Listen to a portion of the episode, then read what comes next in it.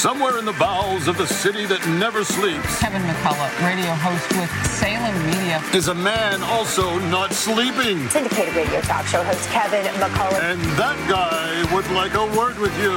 Many of you know him as Voxtradamus. Of course, that Kevin show is going to be great. The only thing that could be greater, of course, would be that Donald show. But we don't have that, so we have that Kevin show. Featuring the music of Dick Tunney and the Dream in Color Orchestra.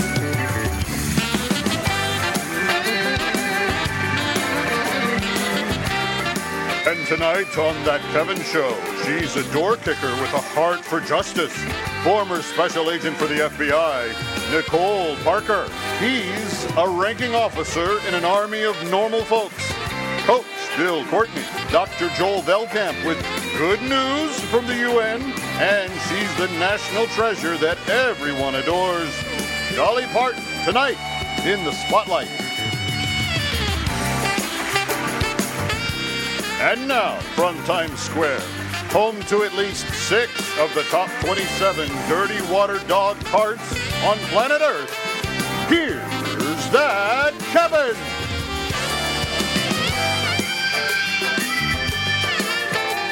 Welcome to the weekend.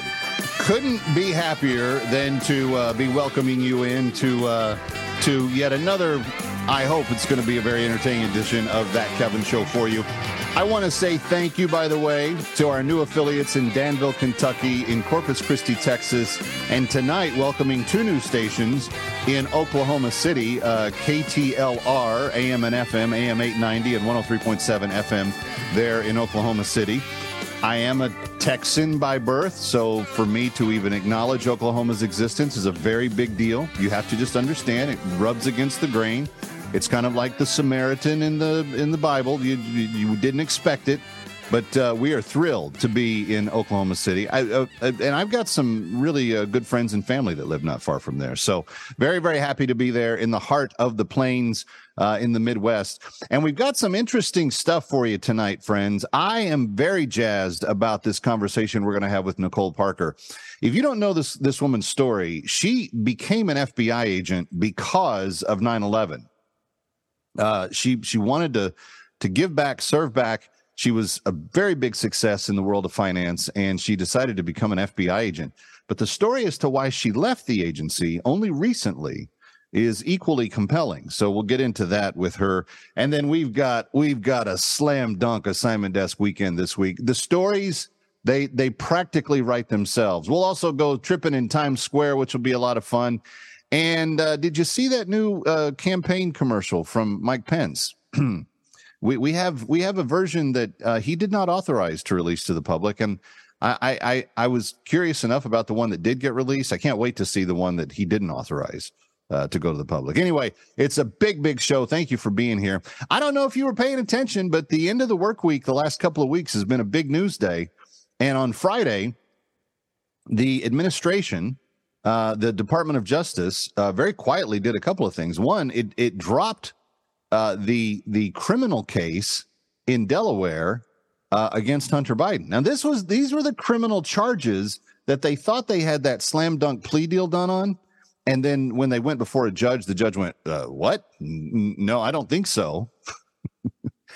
Give you permanent immunity for anything you may do wrong in the future? I don't think so. There is no get out of hell free card just because you you gonna make a deal with me. Nope, that's not how this is to work. So that was kind of so now the DOJ because they're because Merrick Garland's a partisan hack. Uh, he can't actually just go forward with the trial and just let Hunter be found guilty on the things that he's obviously going to be found guilty on. So what did he do? He went back to the prosecutor and he says to the prosecutor, Hey, look, you, you wanted to be a special counsel before, and you've already run the story out there that I didn't I didn't let you become a special counsel. So now I'll make you a special counsel. But guess what? You won't have to get a report to me till say, I don't know, December of 24. Will that give you enough time to work on all the stuff that's going on? I, it really, when you think about it, the, the blatant, crass uh, nepotism and partisanship that this administration has has shown us, it beats anything in the modern era. I don't know of anything that's been more corrupt than the government in the United States these days. Especially this White House, especially this president. And his his lying to you and me, "Oh no, I'm not I'm just an old man. I just want to eat my ice cream." But it, behind the scenes, yeah, okay, let's get let's get let's get Hunter a plea deal. And look, they didn't take the plea deal, so we're gonna have to uh, we're gonna have to drop that case, and then we'll set up a special prosecutor, a special counsel, and then that that'll take at least another year and a half to get done. So we won't even have a report until after the next election. Hmm. oh, and guess guess what? I'm betting you begin to hear uh, very very. Well, we can't talk about that. That's under that's under investigation. Karine Jean Pierre, I bet you anything. Karine Jean Pierre on Monday says at least once in the in the press conference at the White House. Well, you know that's under the investigation of the special counsel. Now we can't talk about that. They know they know how to they know how to they know how to pick them. Well, there's other people still looking into stuff, and I don't know if you've seen this or not, but uh, the House Oversight Panel, that's James Comer's committee, um, just this week unloaded the latest rounds of evidence that should put a pause in every American's heart, regardless of what political party you belong to. Because what he brought to the table were receipts uh, on the paper trail of payments that have come to the Biden family from the countries of Russia, Ukraine, Kazakhstan, and others. I did not know Kazakhstan had been in the mix. Now, now I do because of this revelation. But they have actual paper trail receipts on deals in Russia, Ukraine, and Kazakhstan while Joe Biden was vice president in the Obama administration, coming to the Biden family, of which 50% went to the big guy. The big guy, of course, being the man who was vice president, who had the name Biden so that everybody else could use. This is how he's this is how he's made his money. But $20 million while vice president from foreign adversaries. Russia is not an ally. That's just those three countries, $20 million. So the House Oversight and Accountability Committee is going to subpoena, they announced this week, they're going to subpoena the president. They're going to subpoena the first son. The president may say, ah, executive privilege, I'm not going to come testify. But he's going to have to defy the subpoena.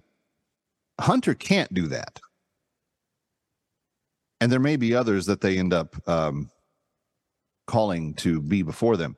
Uh, Comer said this week it's clear Joe Biden knew about his son's business dealings lied to the American people, and allowed himself to be the brand sold to enrich the Bidens while he was the VP of the United States.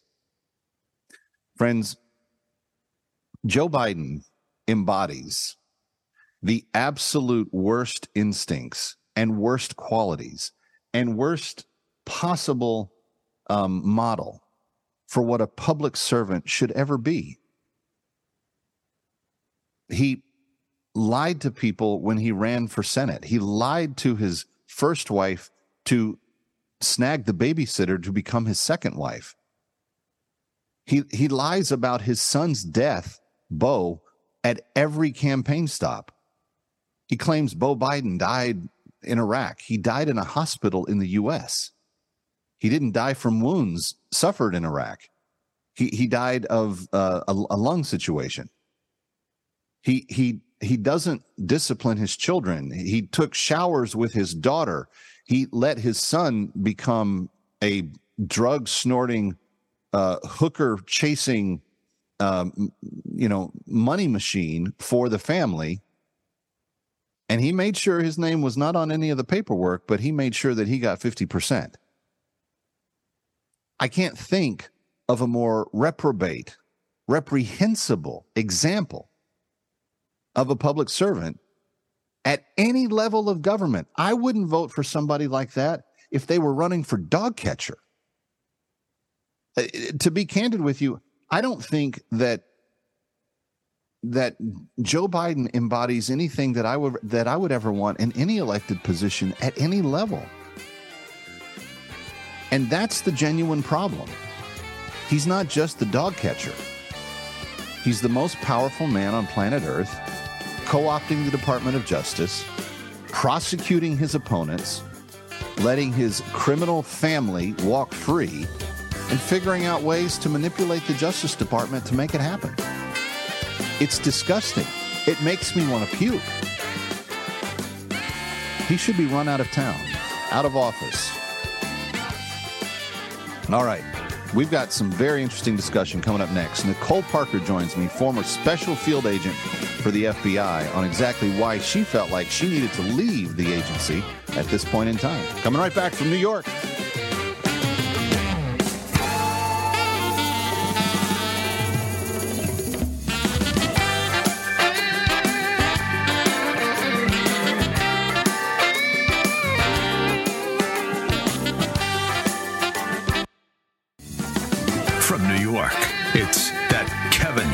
I knew it. Ah, come on, Kev. What's a few classified documents between friends? I told you. I told you all the time. I knew it. I knew he had some too. Here he is. That Kevin. Kevin McCullough. All right, ladies and gentlemen, my next guest is someone that I did not know the story of until I just ran across uh, her on another media outlet this week. And I've got to tell you, I am really thankful that she's with us uh, to be able to discuss all of this because she was very uh, pure in her motives in terms of why she joined one of the most important law enforcement agencies uh, that has ever been uh, created. And yet, if it does not get its act together, there are a lot of Americans that are very concerned about what the future of the Federal Bureau of Investigation will actually lead to. So, would you put your hands together and please welcome Nicole Parker?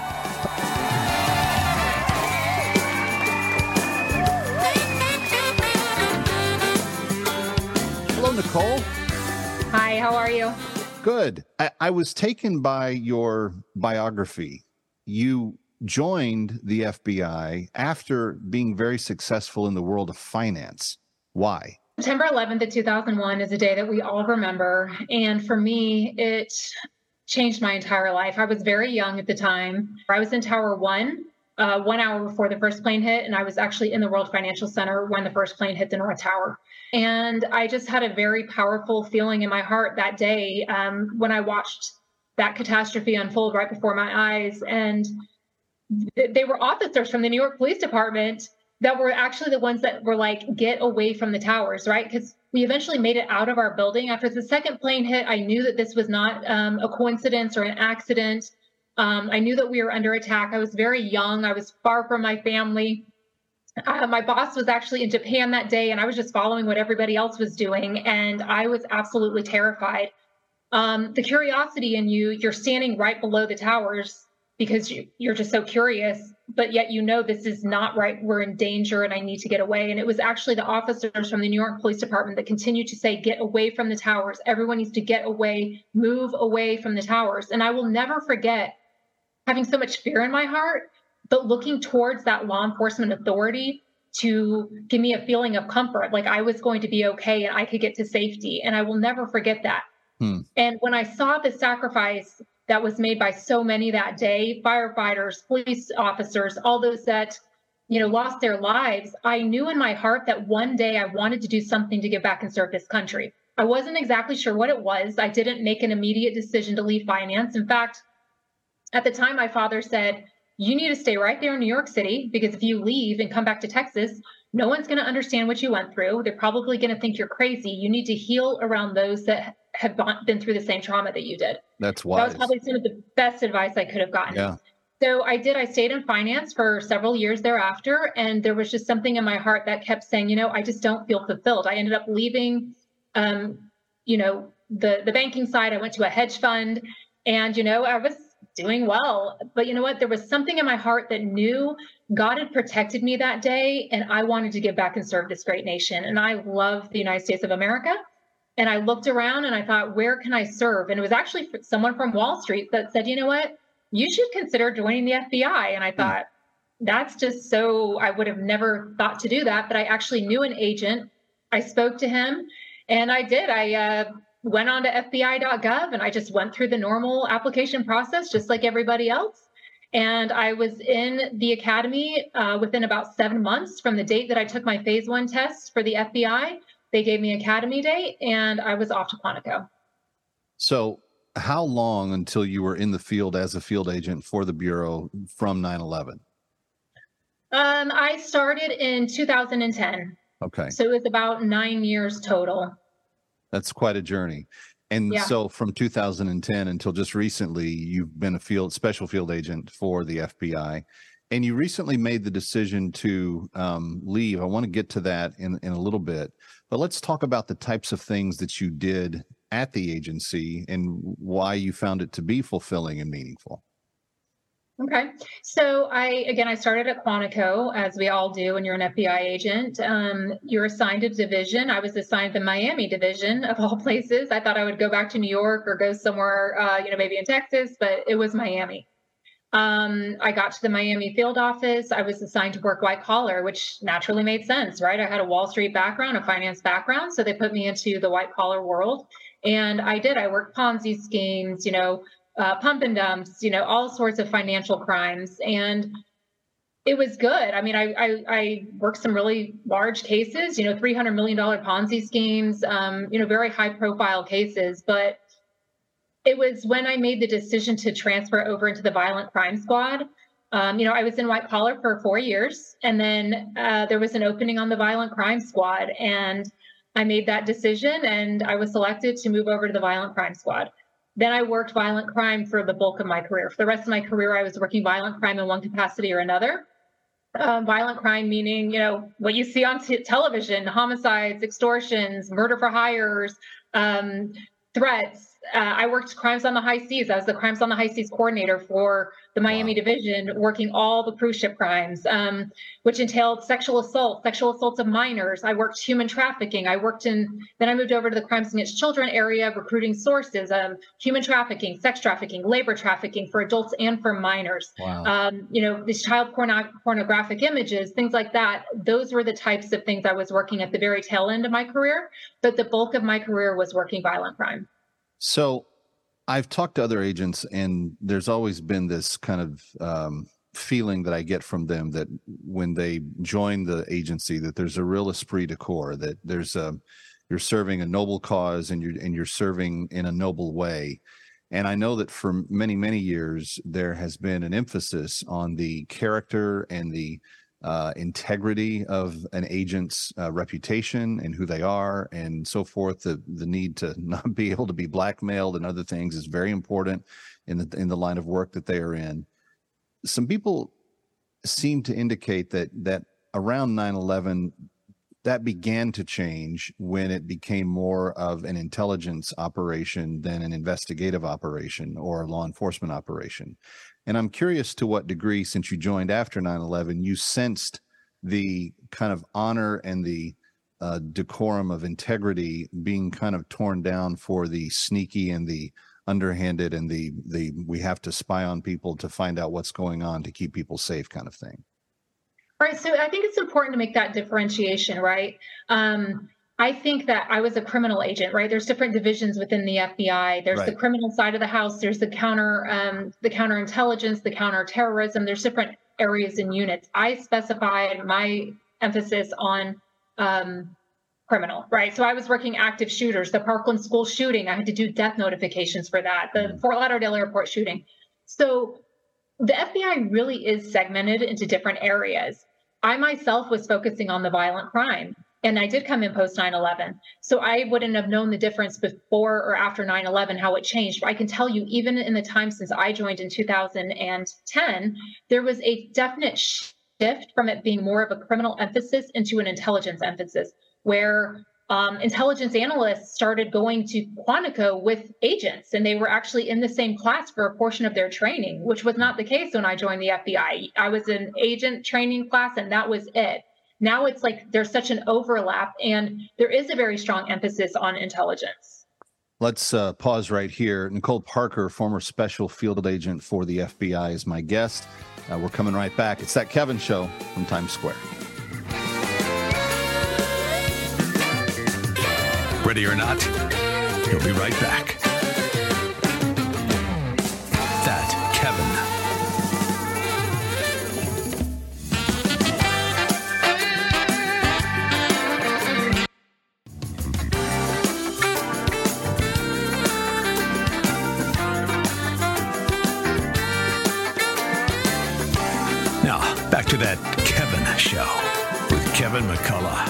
Welcome back. Uh, if you have missed what we've discussed thus far, Nicole Parker is a former special agent for the FBI. She now comments uh, in the news and elsewhere on uh, things related to law enforcement, particularly as it is relating to the news of the day. And we're grateful for her perspective on all of that.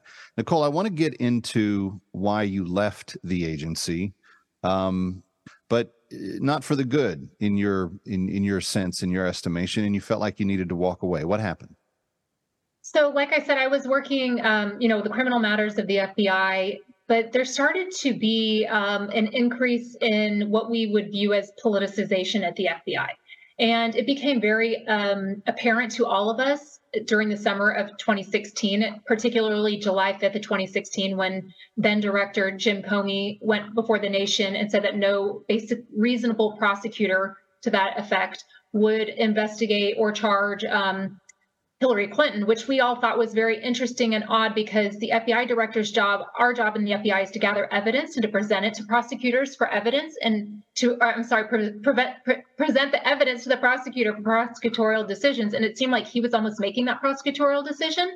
And we all thought that was a bit off, right? We're like, wait a second if there's all this That's evidence, why job. is he making that call? Exactly. Um, then it kind of launched into the Operation Crossfire Hurricane. And again, this is all involving people up in the DC area, people up on the seventh floor, people up in executive management. So those of us in the field that are on the ground ground level working violent crime or whatever your violation was, it, it didn't really affect you necessarily, right? So you're like, that's happening out there. That's not me. I'm but it did make you scratch your head a little bit and say, is this oh, the yeah. same agency that I went to work for? Oh, absolutely, 100%. And so over the years, it just kept amping up. And then we got a new director, right? Under President Trump, we got a new director. So we were all thinking, okay, well, this is a, a time of redemption. Like the new director is going to get things back on track. And unfortunately, it just didn't seem to be happening. In fact, it seemed that there was not a lot of leadership going on and things were just kind of continuing on a trajectory I just wasn't really comfortable with.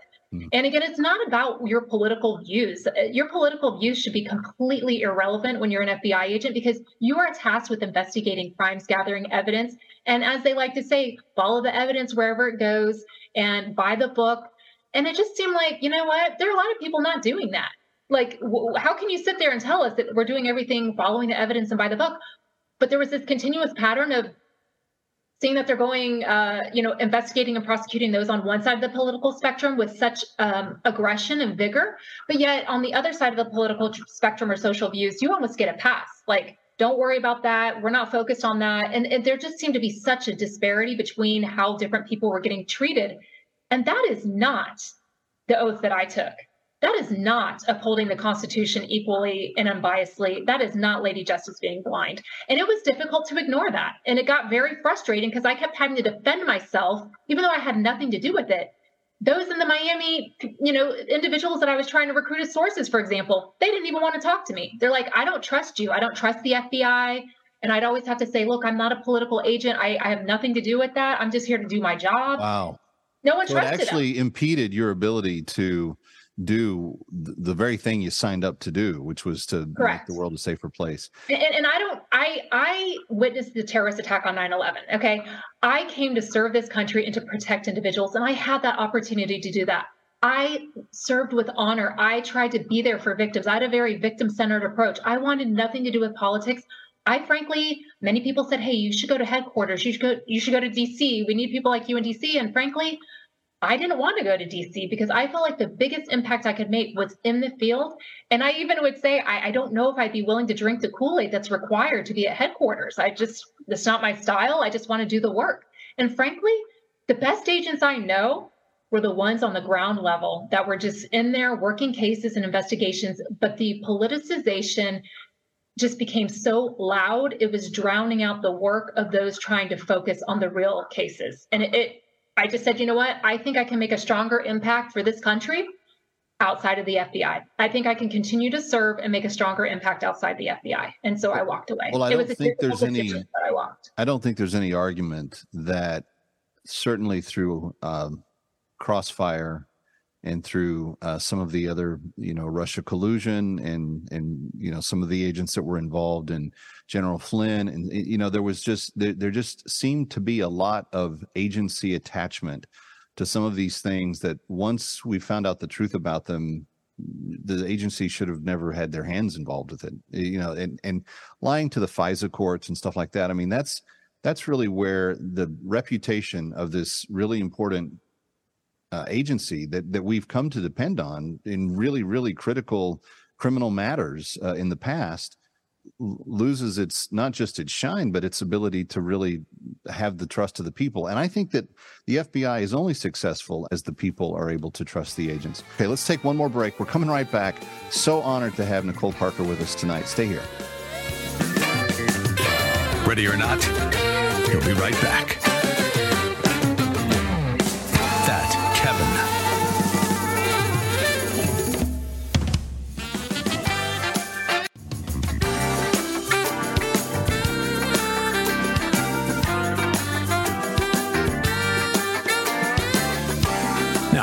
to that Kevin Show with Kevin McCullough. All right, final few minutes uh, in bonus coverage, actually, with Nicole Parker. Did not expect to uh, keep her this long, but so grateful that she is so passionate about uh, what is wrong with uh, what we've seen in the headlines in the last few years. And Nicole, I was thinking during the commercial break, um, you know, there was a laptop that a certain president's son uh, turned into a, a, a repair shop in Delaware that the agency had in its possession for more than a year before uh, a story broke in the New York Post about it, that was then largely condemned, some by former agents and some by other national security experts publicly. And then I think when the American people saw the roll up on Mar a Lago last year, it, you know, I just think people shook their heads and went, What's going on here? Do you have solutions for people that would like to see the FBI reformed, or does it have to be kind of leveled to the ground and rebuilt from from the ground up? What's your what's your take on that? You know, that's a very important question. Look, I was doing real work. Okay. In all humility, I'm going to tell you, I was doing my best to, to really serve the people and to protect them and to put victims first and things like that. And I, I work shoulder to shoulder with amazing task force officers and other agents there are good people doing good work and they are still there at the bureau they don't have the liberty to speak up they don't have the platform necessarily and frankly they don't have the liberty when you're employed you can't say a word right. and they need their pensions and i respect that but i can tell you from my perspective and i respect all views i understand there are people that want to abolish the fbi but in a recent op-ed i wrote I personally don't think that's the solution. Frankly, I think the FBI needs to have their feet held to the fire. No, we're not going to just let you just ruin this amazing institution. You need to shape up and we need to fix this. But frankly, I don't believe, my personal opinion and others, I don't think it changes under this administration. I think that we're talking major changes would have to happen in this country with new leadership starting at the top. And then I wouldn't say abolish it, but I think there definitely need to be some major transformations. I think Americans need to know that they can trust the Bureau, that there's transparency, um, changing the way that it's structured, changing the promotion process, the hiring process, um, you know, all diff- different sorts of things. The Let me ask a practical uh, side yeah. of that. Sure. If 9 11 moved the FBI from a law enforcement first mission to more of an intelligence gathering mission, would removing that plank from their mission be one of the kind of cornerstones of a reform that you would like to see happen?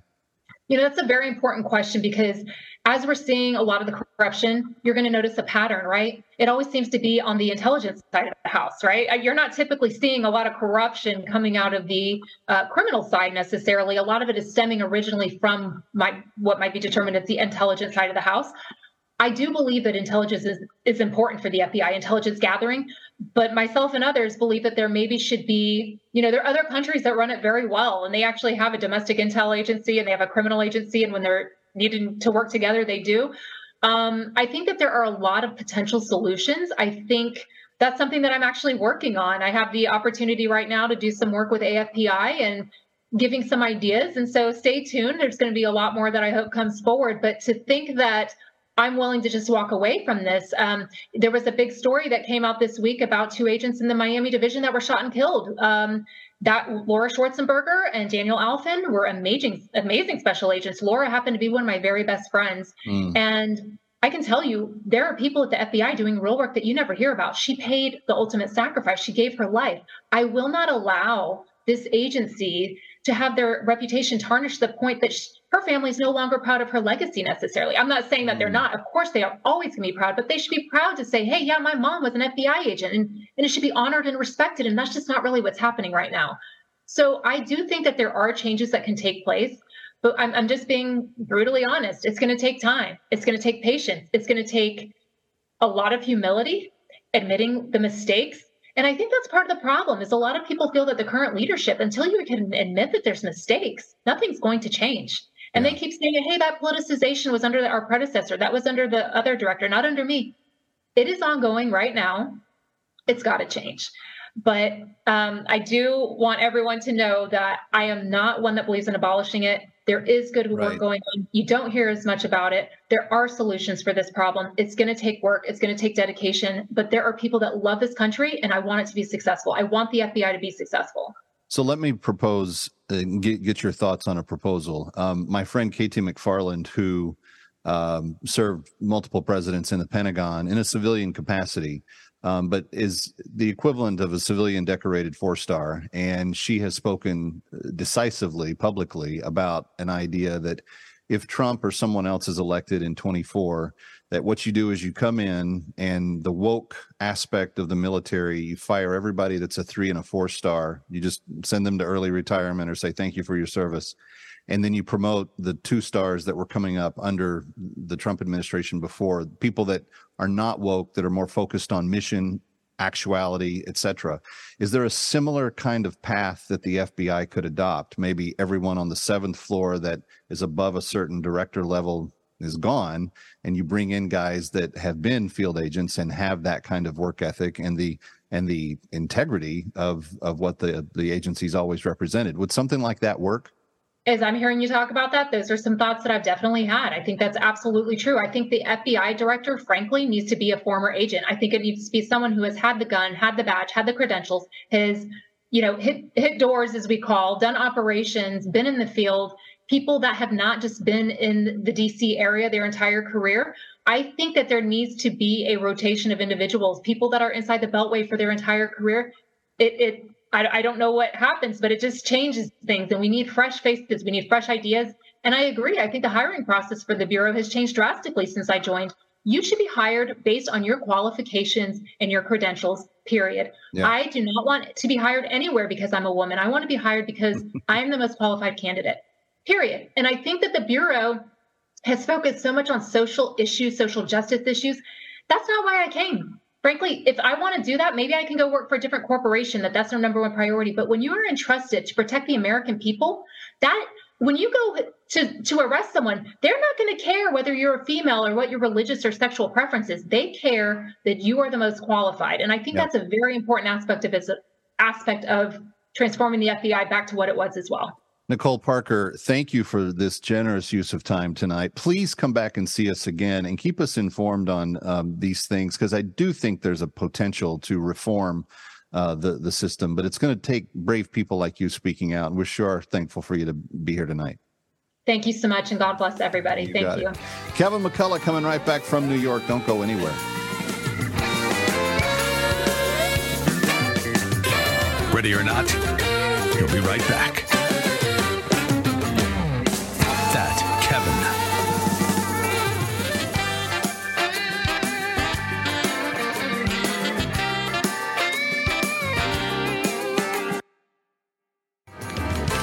Serving it up with a no drink minimum.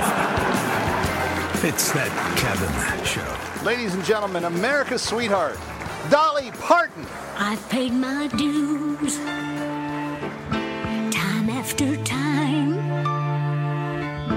I've done my sentence, but committed no crime. And bad mistakes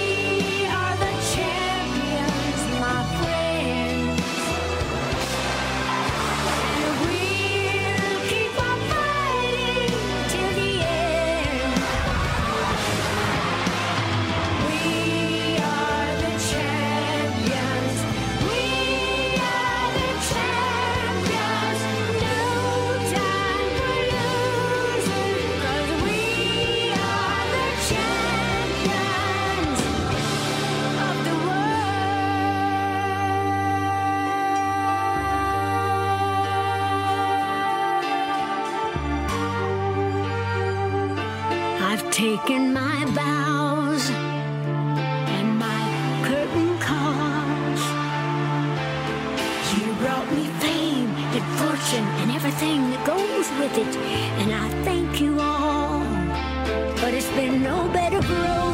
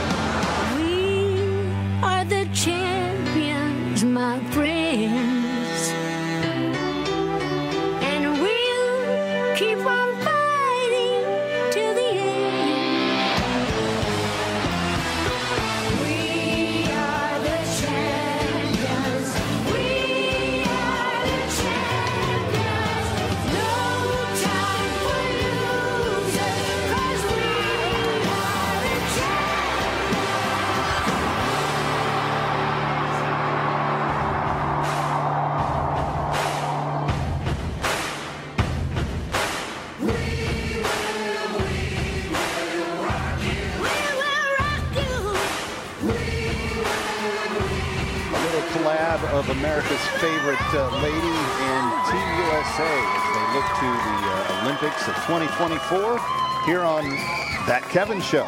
We've got a big second hour straight ahead. Hope you'll stay with us. Uh, Bill Courtney of Undefeated fame when we come back. Hey, get the soundtrack. Search hashtag new music spotlight on Spotify or Apple Music.